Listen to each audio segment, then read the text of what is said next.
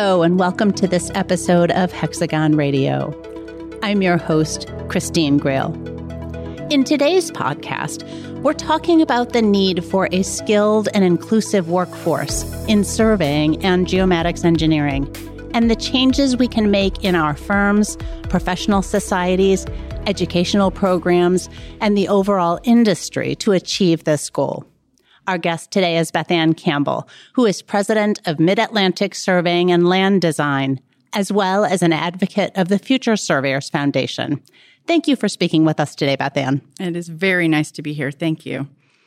So, Beth Ann, how would you characterize the current state of diversity and inclusion in the surveying profession?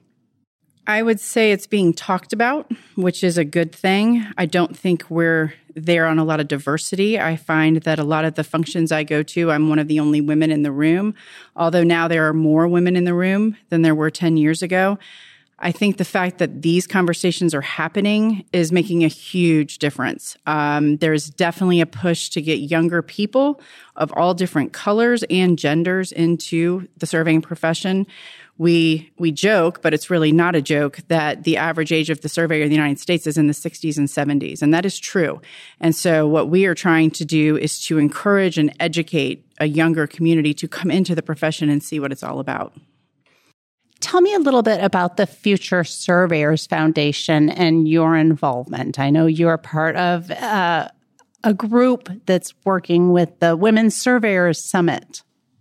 Yes, the Future Surveyors Foundation wasn't around when I was getting my license. Um, I'm thrilled that it's here now.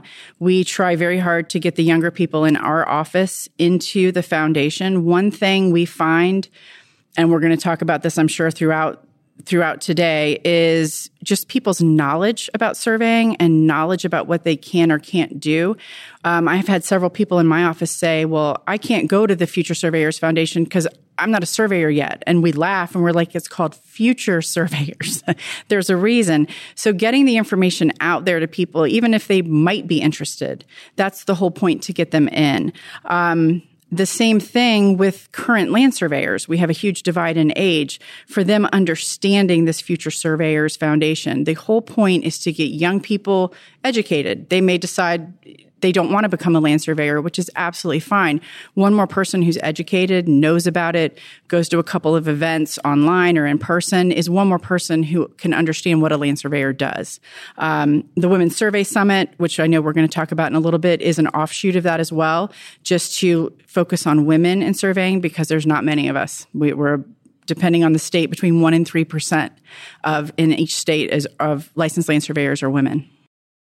And have you seen that changing? Are you seeing that changing now with um, more people coming into the profession with the next generation? Are you seeing more young women and other groups, ethnicities? Are you seeing that change? I would say I'm seeing more women. I think as a profession, we really struggle with diversity. You do not see a lot of brown and black people at our events. Um, we are trying to determine why that is happening and, and trying to get into the schools and, and really educate anyone who might be interested in surveying.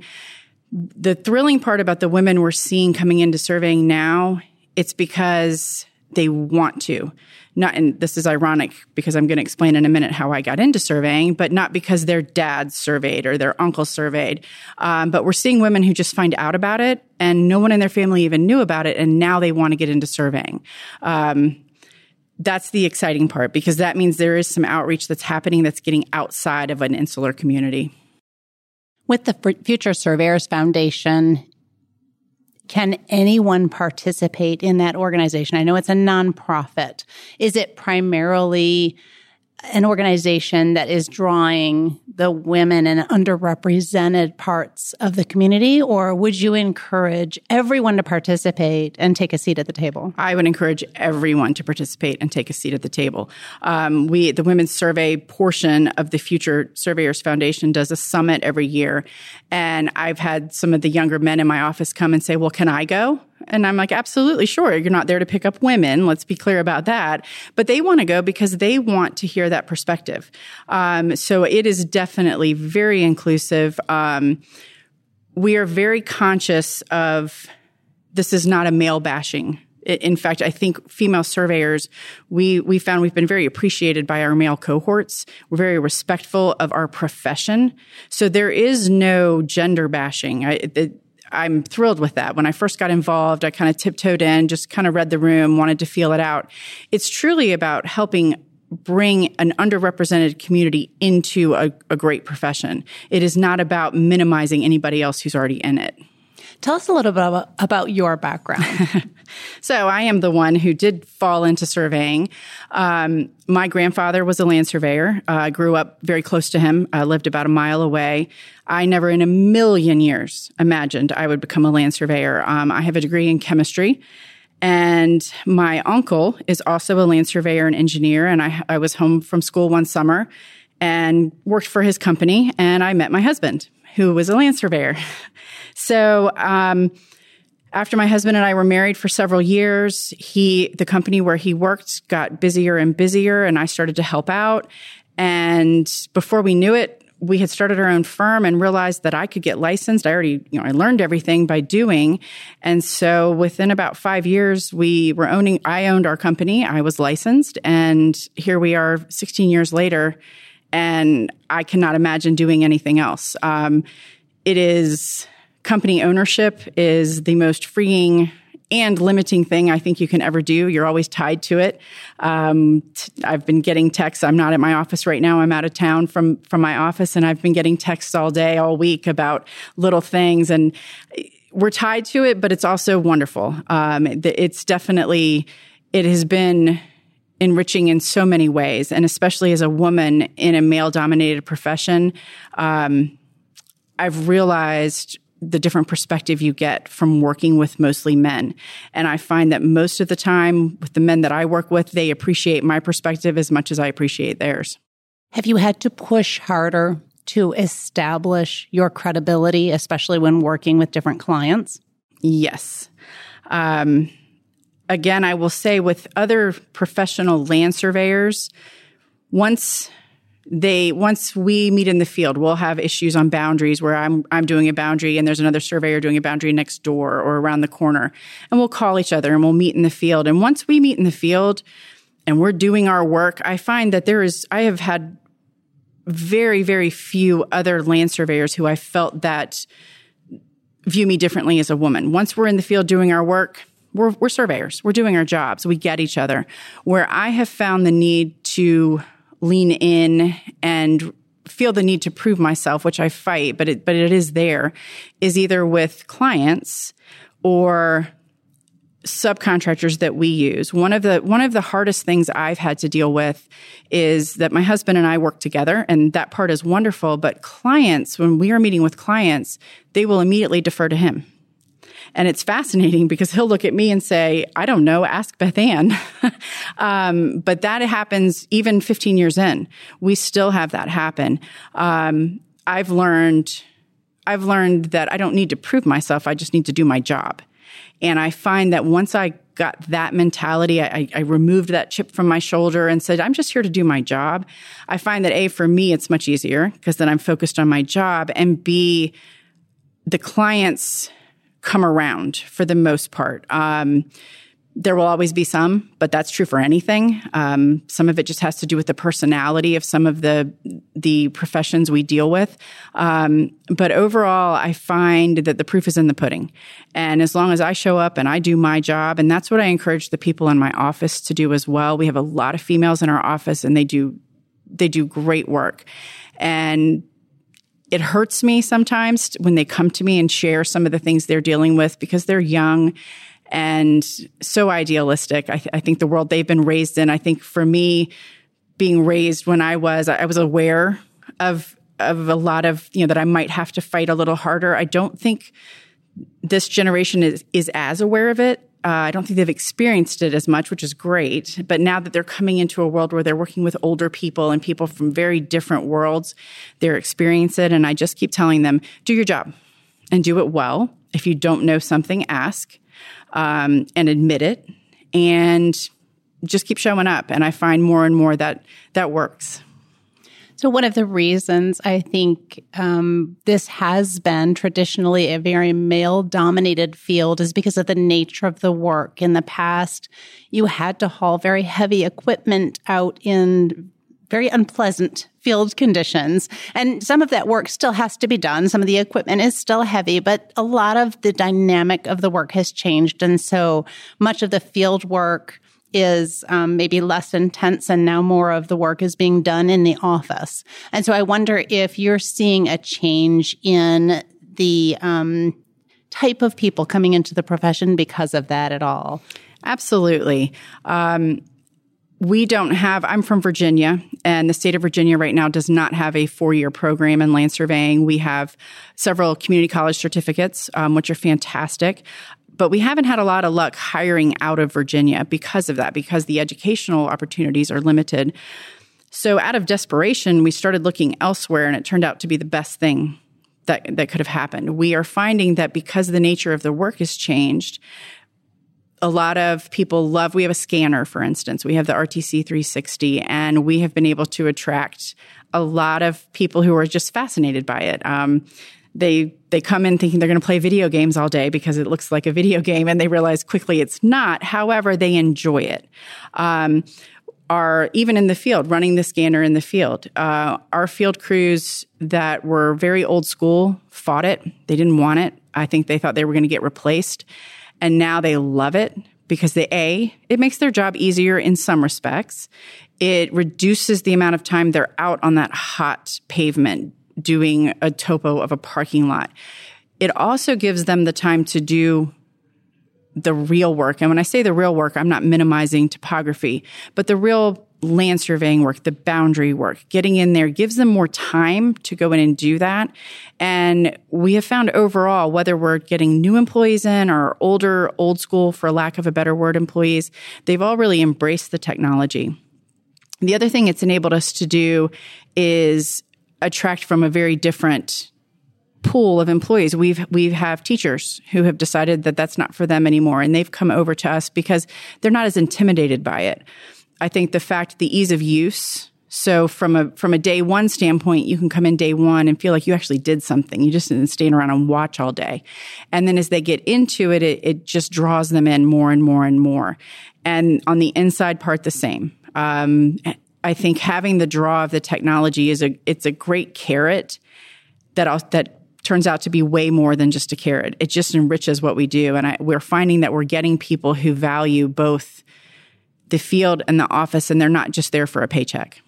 Well, it's great to hear that some of the barriers are being lowered and more people are being drawn into the profession, but there are still some barriers that exist. Where do you see the biggest challenges in drawing more women and minorities and underrepresented groups into the profession? I think overall, land surveying has a problem with getting anyone into land surveying. And so the fact that that's being discussed on a national level is great. Um, there is definitely a national push to educate, to get into the schools, to expose junior high, high school, college, community college, to expose kids that there is a whole profession out there that they're not being taught about.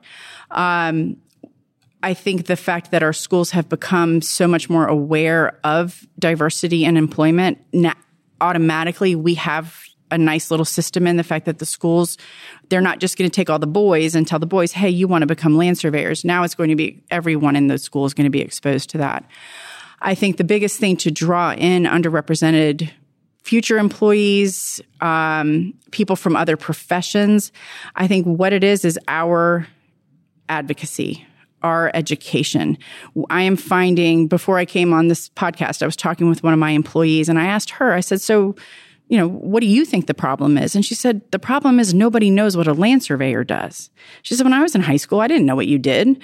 Um, she happened to be an intern with us and all of a sudden clicked and she loved it. But she kept emphasizing that it wasn't even an option. She didn't even understand that it was an option for her. She was being funneled into engineering.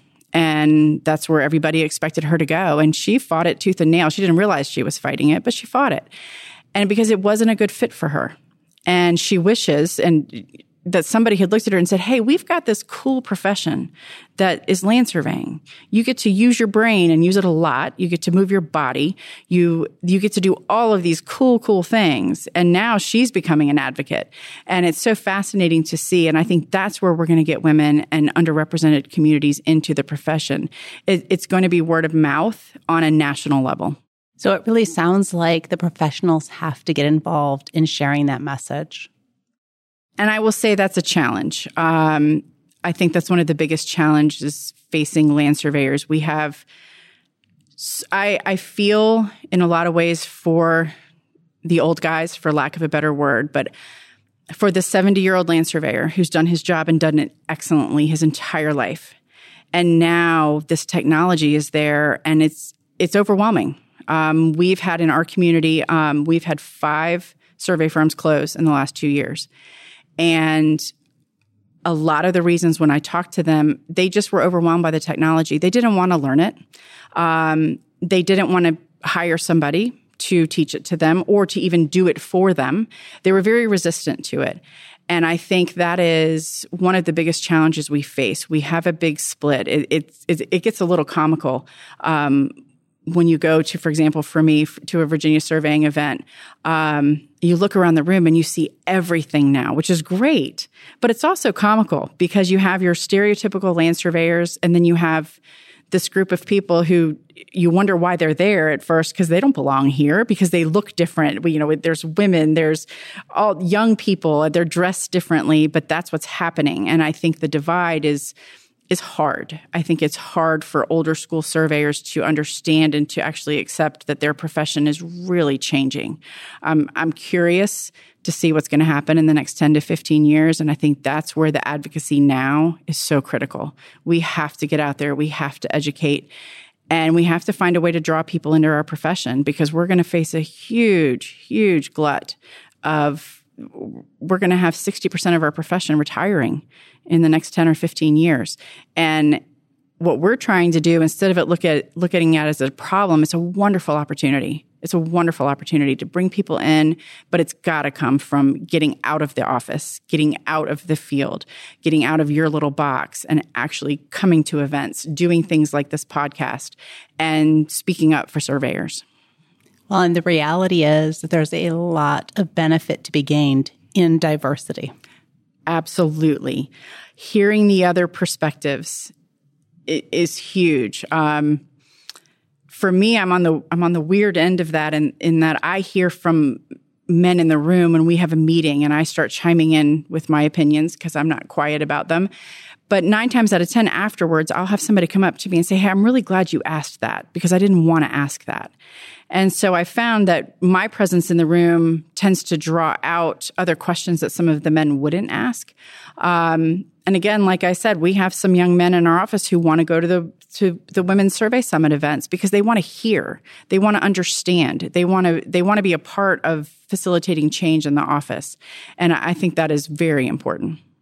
And we're talking about diversity in terms of male, female, and underrepresented groups, but also when you think about the diversity between the ages, when you have older surveyors working with younger surveyors and getting all of those different perspectives at the table, everyone can grow and learn together. It's not always the older ones teaching the younger ones. Agreed. And one thing I will say that we see with the technology and one thing that we're so hoping doesn't get lost, there's an art to land surveying it's not pushing a button and processing data and producing a pretty survey and getting it out the door. That's huge. But the art is where are the boundary lines? Um, does that fence matter? Um, trying to teach some people in my office, they were drafting a physical, and a girl came in and she said, Well, the fence is in the wrong place. And I looked at her and I said, Well, how do you know the fence is in the wrong place? Maybe the boundary is in the wrong place. And trying to encourage the people in our office, in my community, we have some very well known surveyors who are slowing down. They're, they're taking less and less work. So we're getting a lot of their work. But we encourage the folks in our office to call them.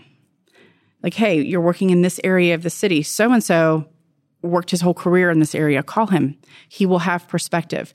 And I think I'm hoping that that's what employers like myself, who we are very much concerned and energized by what the future is going to bring, but trying to educate and support our staff, encouraging them to reach out to these older surveyors. And not full disclosure, I've had to warn them they might be a little crusty. They may be a little grumpy. They may appear that they don't want to talk to you, but once you get them started, you're going to get more information than, than you could ever imagine. And I think that's a bridge that we really need to work on. Where do you see things going in the next five to 10 years in a, in a perfect world, we get to that place where we are encouraging diversity and, and really bringing people to the table and exchanging ideas. What do you think that will do for the profession overall? Oh, I think that would be fantastic. I think that's a wonderful image. Um, and I think it's very possible. I think one of the advantages of COVID it made us all look and say, where where are we with our community? It, we sure we could get on Zoom and you could talk to anyone around the world, but somehow it also made us focus on our community and appreciate what it offers us. And I think land surveying at the end of the day, it is about community. You're out on the land. People are seeing you doing your work in your community. I get texts all the time. Oh, we were just doing a project in a community where I grew up, and my phone blew up for two weeks. Bethann, I saw your crew. Bethann, I saw them here. And I just think that's so cool that we have that connection to our community. And I think as we we get more and more people into land surveying and add that diversity, the value of that just goes through the roof. Because then you have people from all different walks of life recognizing a value in it. It's not just an old white man's profession anymore.